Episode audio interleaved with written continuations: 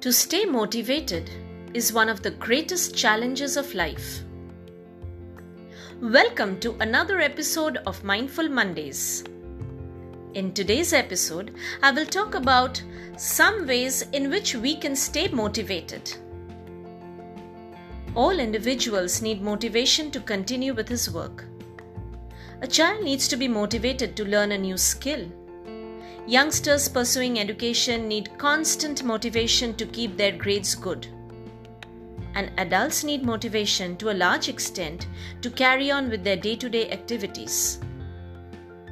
In following the routine and mundane life, it becomes essential to keep ourselves going. Lack of motivation not only makes the task boring, but gradually can lead to serious conditions like depression. Here are a few ways of achieving motivation.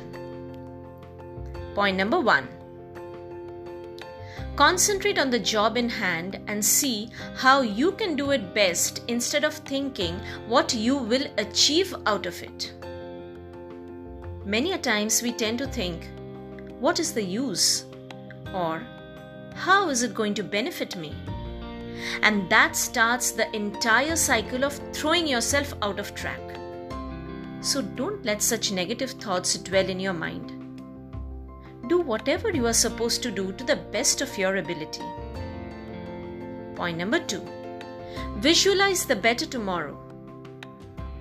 Now, say for example, you are not at all motivated to exercise. Think how a few minutes of daily exercise will keep you fit even when you grow old how you will never have to stop climbing the hills or run into the sea because of your broken knees. This will help you to get started with your daily regime. Point number three if it is a work that you have promised to do daily, maybe reading a few pages for self improvement, at the end of the week you can reward yourself for not breaking the chain. Even if you are too exhausted, Read just one page, but don't break the chain. This is vital, or else weeks may pass before again you can actually get into the habit. Point number four break your work into smaller chunks and set short term goals.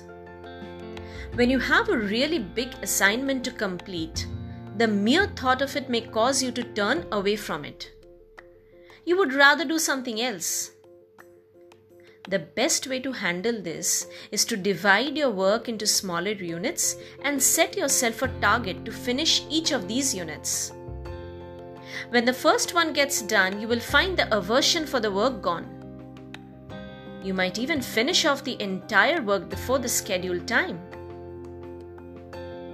Point number 5 no matter how busy you are, find some time to nurture your hobbies. Now, this is food for the soul. It will rejuvenate you and help you to concentrate better on the work required for the professional life. Point number six.